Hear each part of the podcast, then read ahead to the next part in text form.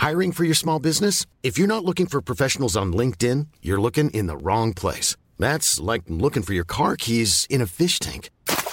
LinkedIn helps you hire professionals you can't find anywhere else, even those who aren't actively searching for a new job but might be open to the perfect role. In a given month, over 70% of LinkedIn users don't even visit other leading job sites. So start looking in the right place. With LinkedIn, you can hire professionals like a professional. Post your free job on linkedin.com slash spoken today.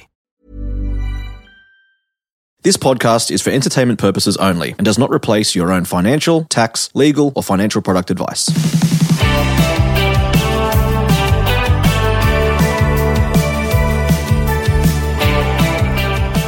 Hello, Australia, and welcome to My Millennial Money. My name is Emily Wallace, and I am one of the co hosts of My Millennial Property, taking over My Millennial Money. Today, I am joined by John Pidgeon. Hello, Emily.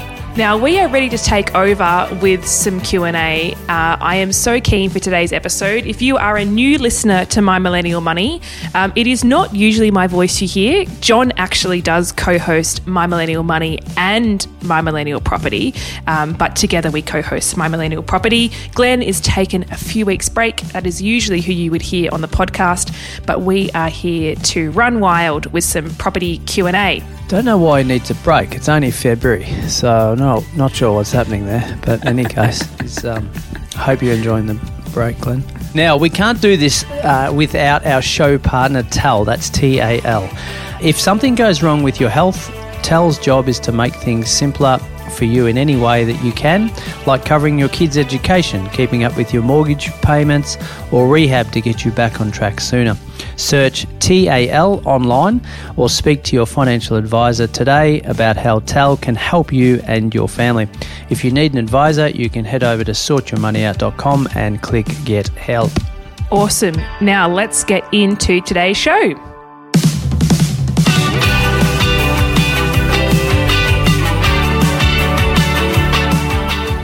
So, John, uh, last night I put the call out and the people have delivered, as they always do, on the My Millennial Money Facebook group. If you are a new listener and you have no idea what I'm talking about, literally just type in My Millennial Money into your little Facebook and up will pop the group that there are thousands upon thousands of members all across Australia. And it's usually where we ask people to submit their questions when we are doing a Q&A.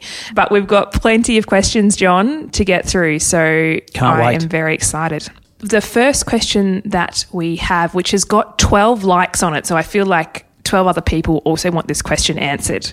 Emma Power asks If you have a primary place of residence and want to buy an investment property to rent out, do you have to prove you can pay both mortgages with your salary, or will the lender accept that rent will cover most of the investment mortgage?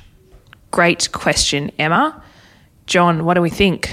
Look, it definitely leans towards the latter. Uh, they'll take into account the rent that's coming in, and that usually requires a rental appraisal from a, uh real estate agent or similar, and and then they'll they'll run the numbers on that, and look at your servicing like they always do, income and expenses in your own life. Um, they may look at what you're going to rent or, uh, have demand a rental lease, um, depending on the bank and, and how many questions they want to ask. But generally speaking, yes, they'll look at the income coming into your life, which is the rent going uh, now towards what was your principal place of residence.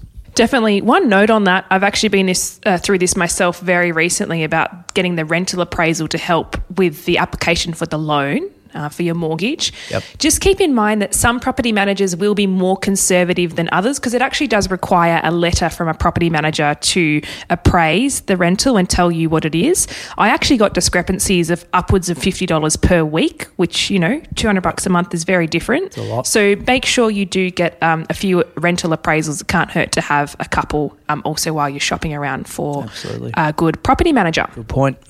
Okie dokie. Next question. Ben Pep asks, What are your golden rules for a joint venture with a friend or a family member? Ben, this is a great question. And uh, we recently recorded an episode with Peter Kelly, who is um, from Little Fish, and he's a property developer or someone who helps manage property development. That's on the My Millennial Property um, group, and he touched on this in terms of joint ventures. But it's certainly one that pops up a lot because a joint venture is a great way to get into an investment property sooner. Obviously, you've got money that you're pooling together between two or more people, but it can come with risks. Particularly, I think it can be risky to go with a friend, depending how long you've known the friend for. I feel like that's like, are they a friend or are they like your best friend? Um, John, have you done any joint ventures yourself with with family members or friends that mm. you could sort of yeah Glen and I headbutt on this all the time. He's like, don't do anything with friends or family, and and to be honest, all my joint ventures have been with friends and family. Um, yeah.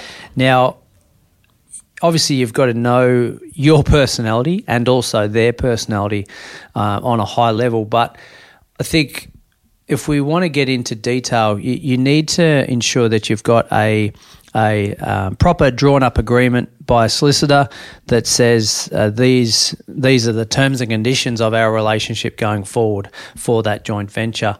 Um, so that is really critical um, to make sure that you're on the same page right from the start, and there's no sort of um, grey areas.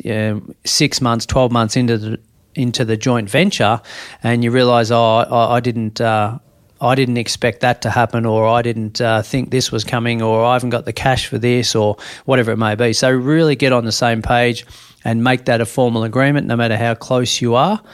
Um, the other thing I would I would go back a step and say, well, why do I need a joint venture? Usually, it's because of a lack of cash or lack of servicing to the banks. So that that's a common reason. But if it's just uh, I want to go in with someone because I feel more comfort the two of us going together versus just me on my own, then there may be some ways around that. So, yeah, a joint venture is not for everyone, but it's I find it an awesome way to get into property for the maybe the first time, or even um, just to get into an asset that you wouldn't be able to do on your own. Most definitely. I think the, the biggest thing here is get your paperwork sorted, understand that, you know, it is a, a joint venture and that you need to understand the risks the liabilities and what happens in the event that someone can't fulfill their part um, that they that they've gone forward for. You know what happens if their financial situation changes and they can't come to the party. So definitely. Yeah. And, and just, getting a lawyer just, involved. Yeah, sorry, Emily. Just on that, um, some lenders will, when servicing, they'll take into account 100% of the debt, but only 50% of the asset for, for one individual in that joint venture. Whilst other banks will say, no, we'll appreciate that you only have 50% of the uh, expenses, but you own 50% of the asset. So you definitely want to be with a lender who's got the latter uh, because otherwise your servicing will be twisted for the next purchase. You, you, you it'll be out the window um, and you'll have to sell the development. Um, if um, if you didn't intend to do that, then again that can derail your own situation uh, as well. But uh, yeah, knowing what you can lend uh, well and truly bef- long before you go and commit to something is uh, is critical. Yeah, most definitely. Uh, there's some great questions here. I'm just sort of sifting through. I actually think we'll get to all of them, given we've got a whole episode to cover off on. Um, Cameron Press did ask, "What is a fully serviced apartment, and how do they affect your borrowing?" That's a great question, and um, I think at a high level, let's unpack what a fully serviced apartment is because um, that in itself is a term that some people might not be across. So, my understanding, and please correct me if I'm wrong, John, um, is that a fully serviced apartment is something similar to like what you'd see in like the Quest apartments, for example. So, it's actually people might privately own them, but um, a company like Quest effectively manages them to rent them out for short or long term stays, or you could even live in them. A serviced apartment usually means that they um, accommodate things such as uh, fresh towels and do the linen. Um, and there may even be a minibar in some circumstances uh, for those sorts of things. But they are serviced by a company that manages them. Maybe not as frequently as a hotel room. You know, for some people, it might be a, seven day stay and it's serviced on day three and day five, uh, something like that. But a serviced apartment means that there are services um, that the managing company does provide, um, unlike just a standard rental where you take over the lease and you do what you want with the property. There's, there's no one coming around to change your bedding in a, in a standard rental, unfortunately. Uh, yeah. So, in terms of the second part of the question about how does it affect your borrowing, I am personally not across this. do you have any insights, John? I, I don't know if it does affect lending. Yeah, look, we actually stayed in one um, in Queensland in January, actually, and Yeah. uh, I was thinking about this as I was staying in it because um, it, it does affect borrowing from the point of view that um, a lot of the serviced apartment's income is pooled, and you take out the average of the the income that's received through the whole uh, building, not just your individual room. Um, so not all all of them, but definitely some of them are. Um, the the cost of having the the luxury of a serviced apartment and needs to be factored in as well. So usually your your body corporates or your running costs are high because if you've got someone sitting on the desk twenty four seven, um, that's that's uh, an income that needs to be factored into the running costs of the building. So that usually puts your costs up, which uh, again. When you're looking at the numbers, reduces your your servicing because that's an expense to your individual property, um, and the the short term nature of serviced apartments as well. You you've got someone staying in it for one, two nights, three nights, seven nights. You haven't got that long term rental agreement in place usually. So again, that plays around with your servicing because the banks see that as a lack of consistency in terms of the income. So yeah, definitely a lot of uh, things to take into account there. Um, now, generally speaking, um, I've always uh, been under the impression that serviced apartments don't generally go up in value as, as much as as others, individual units or, or definitely houses, and um, most of the time that's the case. However, the one we were staying in, and again, this is why I was thinking about it because I was asking the the front desk um, just what the prices of some of these were and what they were say 10 years ago. Um, and and they'd actually gone up about 500,000 in that time. Oh my Um, gosh. now again bit more boutique location wise and everything else. So yeah just to do uh, do your research when you're you're looking at a serviced apartment because it might look cheap um, but just look at the historical data of uh, of how it's been trending with growth. My brain's just ticking over thinking about you know other solutions too. And in terms of the um, short-term accommodation space or you know not your typical investment property that's just a 12 months lease airbnb does come into it um, and i guess maybe a key difference on an airbnb that is like a freestanding property is when it comes to the lending um, you're not having to rely on the other people in the block, right? I didn't realize that was a factor. So even I've learned something from this question, and I'm sure listeners have as well. But um, uh, it would be interesting, wouldn't it, to do like a feasibility between a serviced apartment in, say, like a Quest um, versus having an Airbnb that you pay someone to service, like effectively like an Airbnb manager, um, and what that sort of spits out at. Arguably, an Airbnb would come with a larger land component, which should theoretically help it grow um, a bit better than, say, an apartment in a large complex. But um, yeah, maybe that's maybe we could get a short term rental specialist on our show at some point to, to, unpack that in a bit more detail. yeah absolutely We'll note that one down. Now, moving on, uh, let's have a look here. Ange Renee has asked Is rent vesting with commercial property instead of residential a risky move? Ooh. I'd never thought about. I feel like when people hear the term rent vesting, they automatically assume it's only residential, right? Like you rent where you want to live and you invest where you can afford.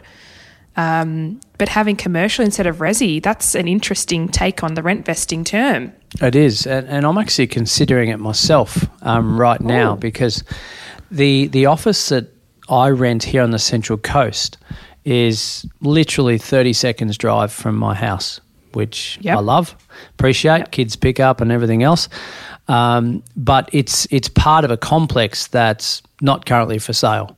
And, and if it was, it would be a, an extreme amount of money.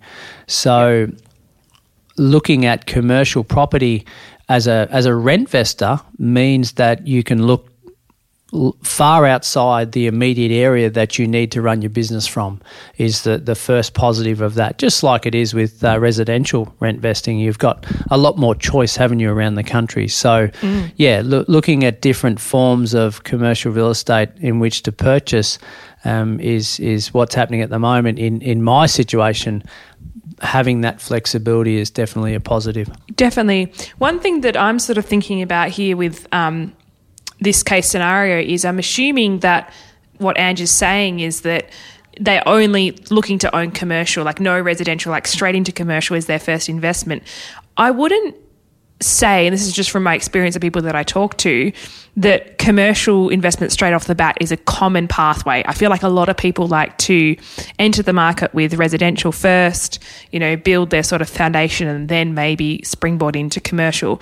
Uh, also, because commercial tends to require a lot more upfront from you in terms of um, deposit and um, funds involved to actually acquire that property. So therefore, it may not be achievable for people straight off the bat. Um, but I really like that, and I probably never really thought about the fact that rent vesting isn't just limited to residential. Like you can be a rent vestor. Renting where you want to live and owning commercial. So I don't necessarily think that it's overall a risky move, I think you need to need to be aware of um, the challenges you could face if that property doesn't get a tenant for a period of time. Obviously, uh, the upkeep of a commercial property, more generally speaking, is greater than a residential home. Uh, upkeep, as in maintenance, you mean? Uh, maintenance, but also like the mortgage repayments on a commercial Ah, sure. property. Okay. Yeah, yeah, I, yeah. Because I would actually say, like, because a lot of the time, we as a tenant in commercial space have to look after that, and and we want to improve it, don't we, to make it nice and smick for our our customers. But yeah. On a greater scale financially, much larger mortgage, generally speaking, isn't it? So, Yeah. yeah. But yeah, high level, agree with you. I think the the concept of rent vesting is well, I'm renting my home that I sleep in, and where I'm investing in, whether it be commercial or residential, income producing asset, um, tax deductible, all those things remain the same, don't they? Definitely. Now, the next question is a really interesting one and one that I don't think anyone has ever asked of us before. So I'm keen to unpack this. Um, Brad Fong has asked, What tips and tricks uh, are there to help turn a negative gear investment into a positively geared investment? Brad's asking about, in particular, for an apartment.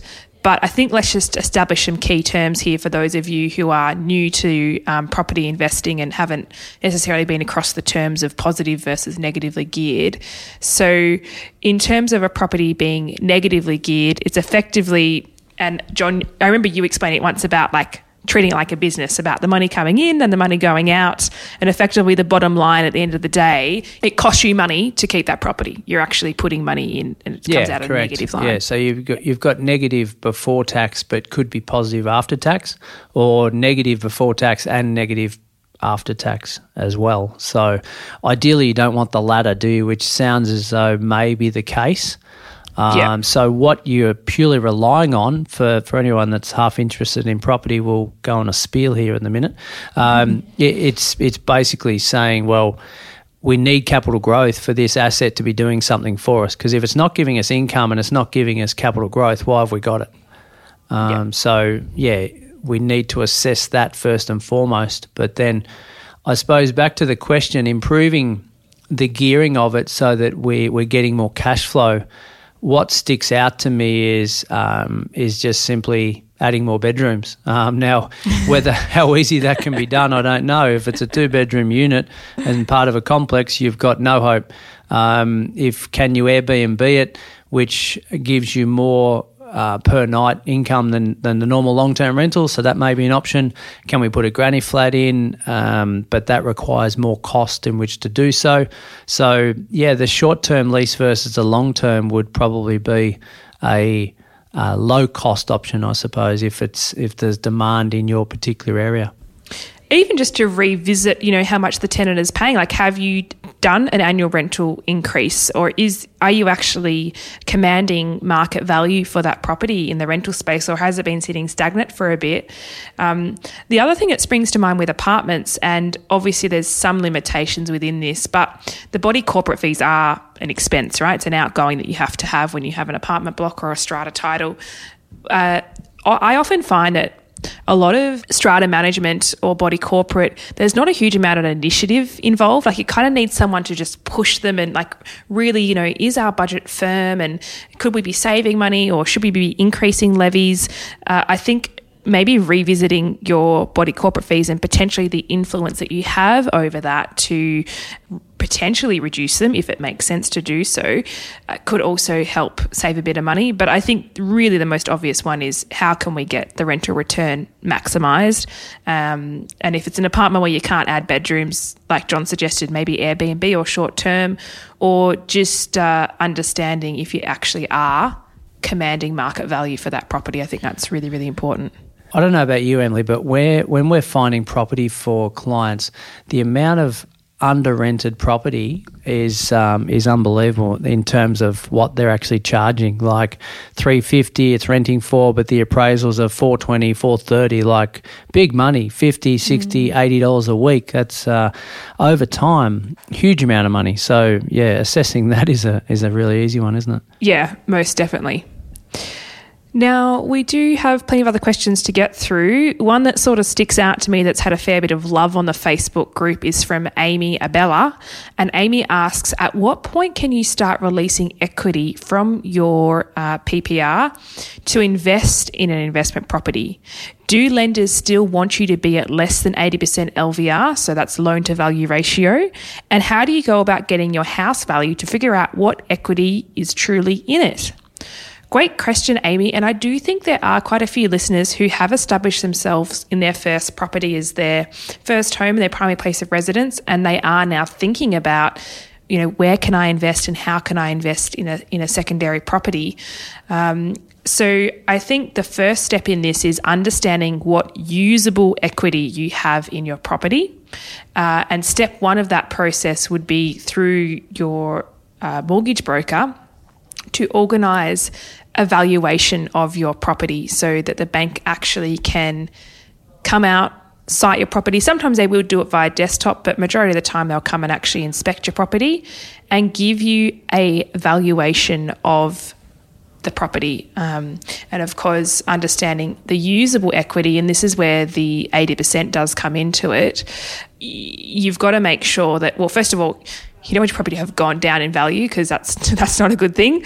Um, but you also want your property to be ready to be valued, i.e., you know, looking top notch, um, so that you can achieve a really good um, a good valuation. Yeah, absolutely. So let, us do a high level example, shall we? So yeah.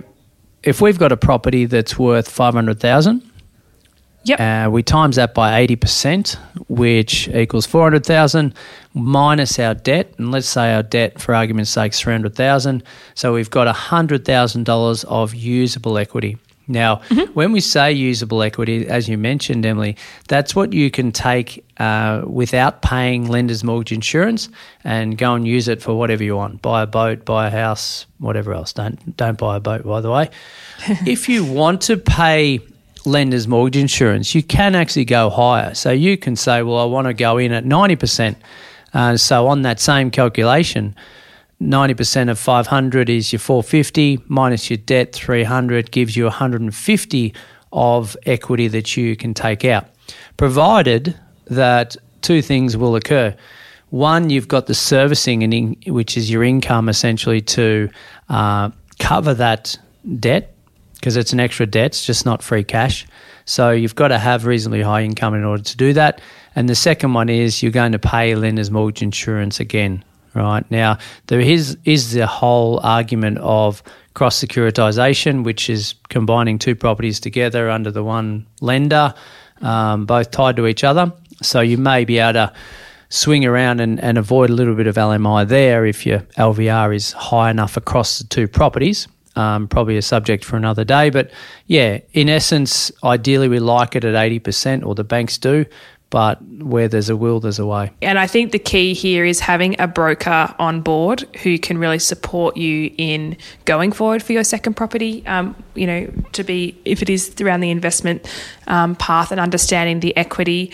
Also, um, one thing I have noticed when people do have their realized equity and they know what they can can have to put towards the purchase is um, unless that's actually physically like cashed out and, and given to you um, to then go use as the deposit, you actually do need funds, right? Like you might be putting equity um, towards a purchase, Um, but if it's not in your bank account physically, to be able to do a standard sort of 10% deposit with a sales agent, don't forget that you can actually negotiate your upfront deposit. Like a lot of Australia, it's a standard 10% uh, upon acceptance or signing of the contract once your offer's been accepted or you won at auction.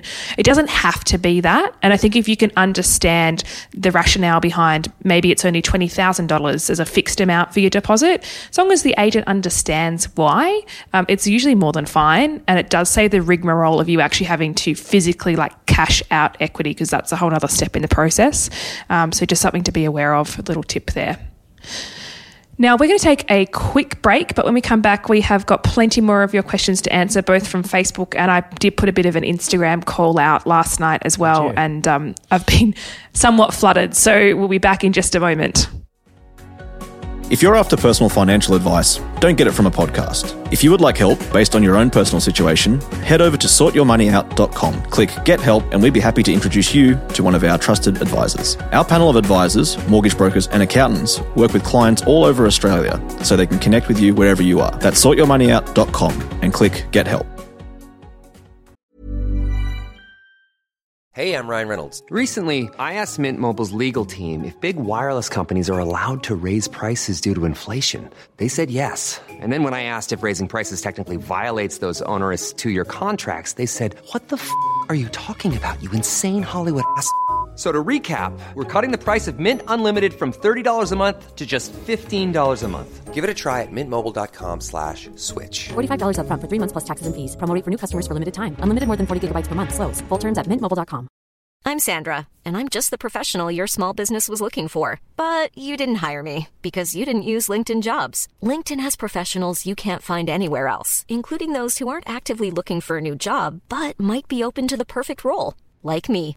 In a given month, over 70% of LinkedIn users don't visit other leading job sites. So if you're not looking on LinkedIn, you'll miss out on great candidates like Sandra. Start hiring professionals like a professional. Post your free job on linkedin.com slash spoken today. Okay, John, we are back. I am the holder of the questions today. That's why I'm reading them all out for those listening. and I've never seen them, so uh, yeah, John's just on the fly, just shooting yeah, from the as per usual. if you want to see more on the fly content, by the way, always feel free to check out my millennial property. Shameless plug for our show because I know I mean, the main show covers so much, right? Like if you've been a long term my millennial money listener. You will know the main show is so diverse, Yeah. whereas the other sort of channels, and there's so many different arms of My Millennial Money, um, they have a good focus. So, anyway, back into it. Uh, I have a question here from Grace Hocking, and Grace asks At what stage should you engage a building and pest inspector? Good question, Grace. Um, there's sort of two situations, isn't there, really, that I'm thinking of as to when it would vary. Uh, one being an auction campaign when it, when it's an unconditional um, sale, and the other being an offer or a private sale, you know, somewhere where it can be subject to conditions. Um, although, John, actually, I'd be keen to get your feedback on this. What are your thoughts? Because when you put forward an offer on a property, you can put subject to building and pest, which many people do do. yes. However, some buyers have said to me they would rather do the building and pest before putting in the offer so they can account for any work that needs to be done and factor that into the price they're offering. What what are your thoughts on that? Do you usually Yeah, I'm not a your rule of massive fan of that one because you're outlaying funds that you don't really have any control over the outcome. Um, whereas private treaty, if you do submit your offer and it's subject to building and pest, once your offer's been received and accepted, then you can get your building and pest, and you know that it's now in your control pretty much. I mean, you can get gazumped, but you, your offer's been accepted. Let's go and spend five, six hundred dollars to get a building and pest inspection done, and and then it's yours to lose or give away. Um, should the report not come back in your favour, um, but yeah, I if you did it the other way, you may spend three or four uh, six hundred dollar amounts on on different properties. So that that's my only concern with that. But yeah, you mentioned at auction, yeah, definitely uh, a lot of auction properties have their building and pest done by the vendor. I'm okay with that, but yeah, I, I think if it was mine, I'd probably get another independent report done just for peace of mind, and and have that done well before you stick your hand up at auction. An interesting one about um, you know making an offer subject to that don't assume that you can't negotiate after that. Like I've successfully negotiated deals after we've agreed on the price, subject to building and pest, and then there has been because at that point the vendor is committed to sell, right? Um, then there has actually been something that has been major enough that if we wanted to, we could withdraw from the contract. However, we've sort of said, look, we're happy to take on this major defect, but we need to be compensated for it accordingly. Yep. Um, in both cases, we've had the purchase price amended. Um, and there is a difference, just a hot tip. If you do enter this situation, ideally, because they'll offer you two solutions. One would be to change the purchase price, but two would be to actually keep the purchase price the same, but factor the reduction into the adjustments and the disbursements at the um, transaction point in time the best way to do it, I personally think, is to actually change the purchase price because your stamp duty is calculated off your purchase price. So, therefore, if your purchase price is amended, you're also saving some stamp duty as well along the way. So, Bit of gold right there. Um, Bit of gold. I, I've had cases where the vendors decide to affix a few of them myself before settlement and Okay. have agreed that way. So, Yep. yeah. Um, but yeah, approach with caution. Yes. Now, um, someone from Instagram, I actually don't know their real name because it's like, you know, how Instagram names aren't necessarily first and last name. So Yes. somebody who looks legitimate. Um, are you up for a personal question, John? Uh, of course. Because good answer. Uh, no, this person just asked, um, would like some details on both of your property portfolios. When did you start, and how many total properties do you both have? Which is an interesting question. yes, Um, very personal. Very, personal. Are we happy to share, or we want to do high level? Um, oh, look, yeah, we can do a bit of both, I suppose. Yeah, Yeah. look. Um, you go first. Okay, uh, mine's very straightforward. Yours is probably a bit more detailed than mine. You've been in the property game longer than me. Um, so I bought my first property when I was 23, which was like, I don't know, two years ago or something. No. Um, when I was 23, I bought my first. Uh, and then I, I've still got that. Uh, and then when I was, uh, oh gosh, how old am I now? Okay, I'm 28 now. Um, You're still I- 28. You've been 28. I'm still for two years. 28. Yep. I've actually bought two properties in the last six months. So I bought one in done. um, July and I bought another one in December, both of which are in Queensland. And the original one is in uh, Melbourne's West. So I've got three properties, all have good tenants in them now. I'm very happy with them. Uh, and really, my strategy in the, my portfolio is accumulation phase. I'm just hoping to accumulate quite a few properties that have got a land component. They're all freestanding houses. They're all three or four bedrooms um, and with a good land component. So um, I'm sort of just getting good tenants. I've got some great cash flow and I'm just going to let it grow. Awesome. That's a good wrap.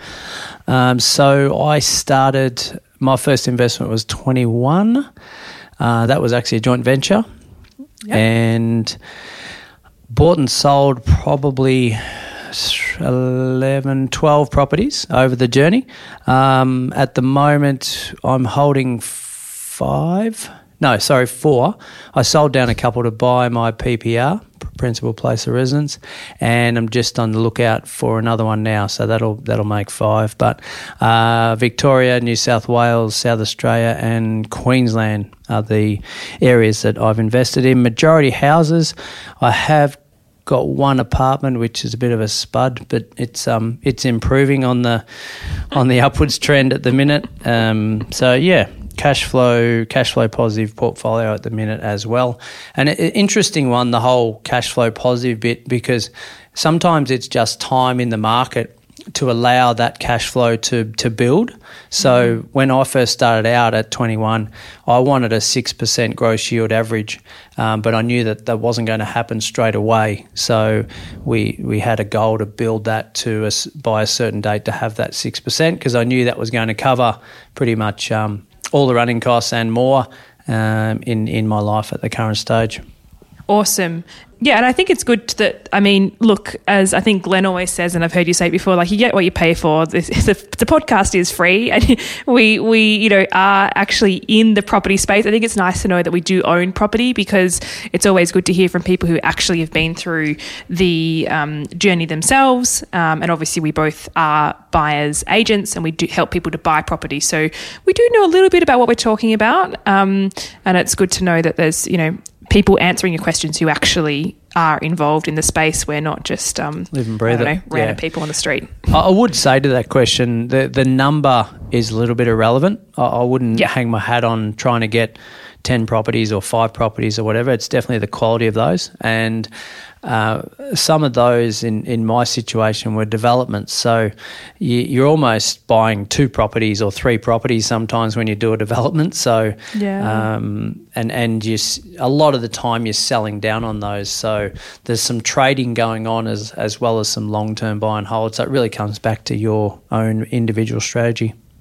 Like it's interesting. Sometimes you do see these headlines like "young investor owns 15 properties," and that all sounds well and good, but uh, yeah, each of those properties have running costs, and it's not always a numbers game in terms of the volume. It's more about the quality um, and the overall value of the portfolio. Yep.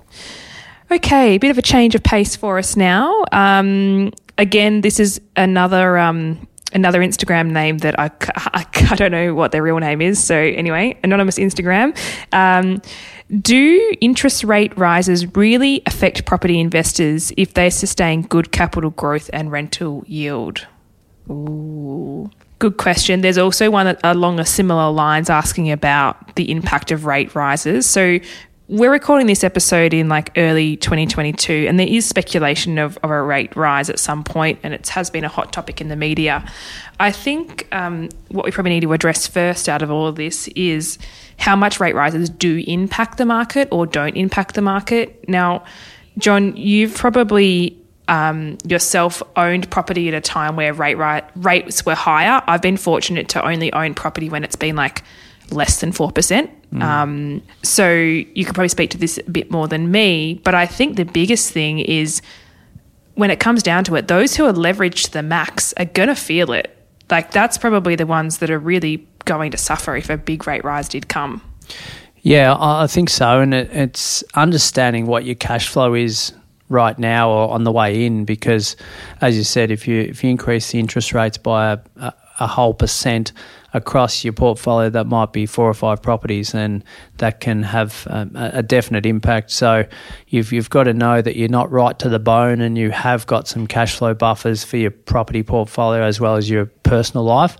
Because generally, what happens uh, in my experience over time is that um, investors will uh, hold on to their own home and still live the lifestyle. Uh, and the first thing to go is an investment property, and oh, that investment property didn't didn't work because I had four years of no growth, and then I sold it. Well, you had to sell it because the interest rates rose, or there was some vacancy, or something like that. So, I think, yeah, if interest rates do rise, uh, what does that do? Well, it um, it means that less uh, people will be buying property and more people will, will be renting. So usually what happens after growth as well is rents will rise because less people can get into that particular area. So rents increasing means better cash flow for the investors. So it's not one size fits all because it really depends on what type of asset you've got.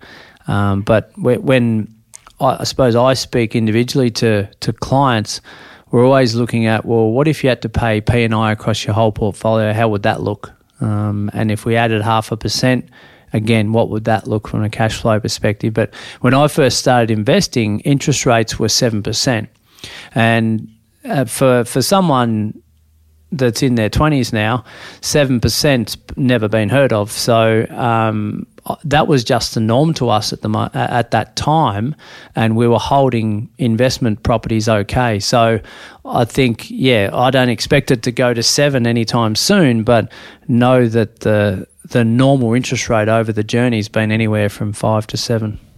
Yeah, definitely. Uh, look, final question to close out our takeover episode today. And thanks for letting us take over, by the way. I know Glen's on holiday, but we, we appreciate being able to, to speak to people and, and I guess uh, answer your questions that you've um, had come through for the main show. So thank you for having us in your ears today. Uh, so the final question is from. Um, Nadia Clifton. And Nadia asks We've just bought our first investment property. How do we choose the best agent to lease with? And this is an interesting one because, particularly if you've bought in an area that you don't necessarily have contacts in, which for many investors is the case. Um, Yep. They're buying in unfamiliar territory. Like, how do you assess these things? And I think going for the lowest property management fee is not the way to pick the best rental agent. Like, it's just a race to the bottom, isn't it? Yeah, generally speaking, it is. Yeah, absolutely. Uh, and and we always say uh, a, a bad tenant is due to a bad property manager due to a bad choice by the landlord. Um, Yep. So, I think asking the right questions of the property manager, um, such as how many properties do you manage, how long you've been doing it, um, who's who's doing the inspections, like if you've uh, h- how long have your staff been working for your firm, like um, so, and and age is uh, we, we don't want to discriminate, but if you've got a an 18 year old that's um, first week in the job inspecting your property, they're not going to have the level of experience that someone that's older that's been doing it for 20 years is just common fact, right? So understanding the dynamics of the management group is really important. Uh, Rate My Agent is a good website to jump onto, and Yeah. that's for real estate agents, but but it's also for property management. So you can check there to see what the public um, have to say about that in in your local postcode area that you've bought into. So a couple of um, starting points there. But as you mentioned, Emily, great point. The percentage that they're charging not always a reflection of the standard. Um, I don't think you want to pay overs, but you don't definitely want to get the, the cheapest bargain because that might reflect in the performance. Totally. Another um, hot tip, if it's an area that you don't currently reside in or don't really have contacts in, is just hit up the local Facebook page. So usually communities do have a Facebook page for like the suburb or the city council um, region, um, and I just ask, like, I'd go from a from a tenant angle to say, like, hey, if you're renting in the area as a tenant um, who have you rated highly as a property manager who's looking after you? Because I actually think that is a really good indicator, um, as opposed to someone raving about, you know, a landlord raving about their property manager. I think the other way around is actually really more telling. So maybe that's a way you could um, get gain some experience because you will also find out who definitely like who's been treated badly. so you'll know who to avoid. Um, People are always happy to tell you that, but you'll also find out who's good. Yeah, and, and, and don't assume that just because they're a, a good real estate agent firm that they're a good property management company either. So take that into account. Sometimes when you're buying a property and it's already got a tenant in there, then it is easier to leave it with the existing management firm. But Yes. yeah, just, just for ease of changeover and access keys, etc. But um, you can. There's no reason why you can't move them on either after the the lease has expired. Yes, most definitely. Well, that brings us to a close today. Um, it's been fun. I've, I like the diversity of Q and A because I think you get a little bit of everything across the board. Property is such a diverse topic in itself, and I also think for our listeners, you're all probably at very different stages of um, being familiar with property. Whether you're um, rent vesting, whether you're thinking about investing, or thinking of buying your first home. Um, so hopefully today has been valuable for you. If you want some more regular property content, you can always jump on to um, listen to our show, which I think gets released on Wednesdays. Is that right, John? I believe so. That's what they told Yeah. me. Um, But I think they'd appreciate the female voice, Emily, as a as a host today. They don't get a lot of that. Um, definitely, Glen and I can't provide that for them. So, yeah, I think that would be a, a standout for them at this stage. There you go, a bit of a different voice in your ear. So, thank you so much for tuning in and listening. If you are a new listener and this is the first episode you've ever listened to of My Millennial Money, um, thank you for jumping on. Please join the Facebook group. You'll find there's so much value in that group of people sharing their situations and um, sharing their stories, but also asking some great questions. Uh, and if you've been a long term listener and you haven't yet given the show a rating on the podcast app, wherever you listen, uh, now might be a good time to go and give us some feedback and let us know what you think. Do that. Do that, John says. Do that. One Aye, or aye, five. Captain. One or a five. Don't sit in the middle. Hopefully a five. it's been a pleasure. Yes, likewise. We'll speak soon. Bye.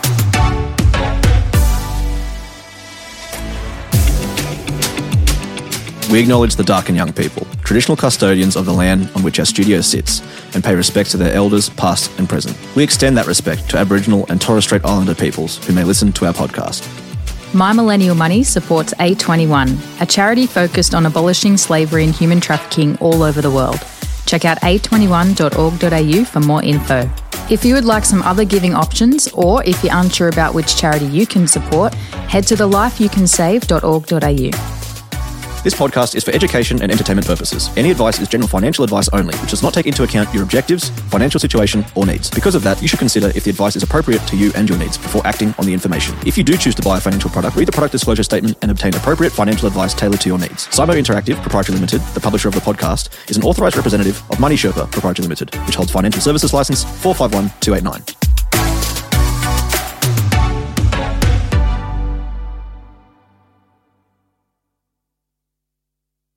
I run a money podcast, and a lot of people are like, wow, you must know so much about the markets, investing, and all that stuff. Well, the truth is, I have some secret sauce. Every day, I use the Australian Financial Review app as part of my subscription, and it just keeps my finger on the pulse with what's happening around the world in Australia in relation to companies, politics, all the stuff. So you can also be like me.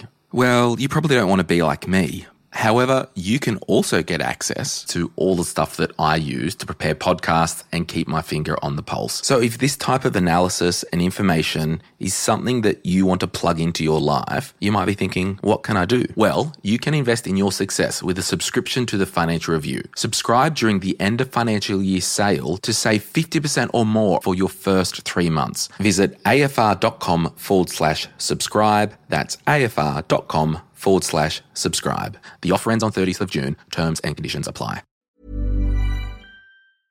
Selling a little or a lot?